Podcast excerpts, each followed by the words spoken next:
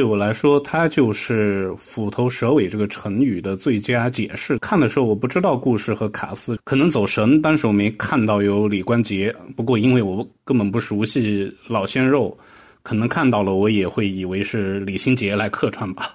这位森林公安真正出场并领便当，我还一直以为是黄晓明呢。说虎头，那当然是从演员阵容上看吧，尤其是反角这边，骑在雪地摩托上的那个廖凡，如果也长了一双蓝眼睛，那就像《全游》里的叶王了。新人张艺聪演的三弟，乍看上去还真有点像《无间道》时代的陈冠希。也就是说，这些人物的设定，它本来都还不错了，但整个片子就像张震失去战友之后的颓丧，整个片子就一直颓丧下去。全片决定人物行为逻辑的那些铺垫一点都不足，然后情感张力几乎都不存在。最糟糕的，他本来试图循序渐进，让参与剧情叙事的各个角色各方面有着巧合相遇，但实在是编织成了乱麻一团。不可能是指望有让人意想不到的仇家相逢。林海雪原里的那一堆金。条始终远远比不上重庆森林里那块疯狂的石头。最让人心烦的是，无论他正方反方、好人坏人。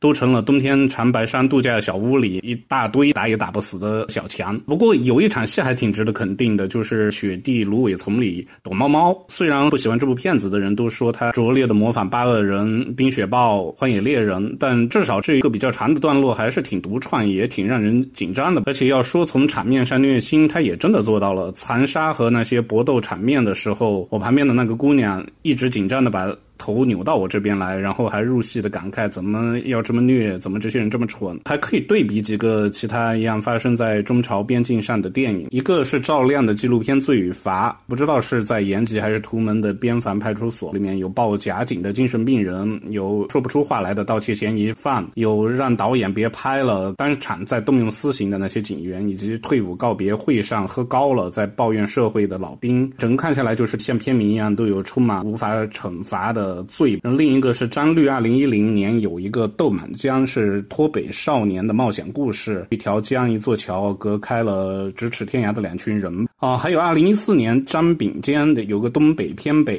它也是关于林场。一事无成的森林公安，但看下来也不好啊，也是风格尴尬，情绪混乱。今年呢是建国七十周年，又赶上凉山森林大火这么一个大悲剧，还会有这一类的电影，像云南森林公安题材的《大王派我来巡山》，央六最近已经放过了，还有叫做《烈火英雄》的，可能是八月份上映。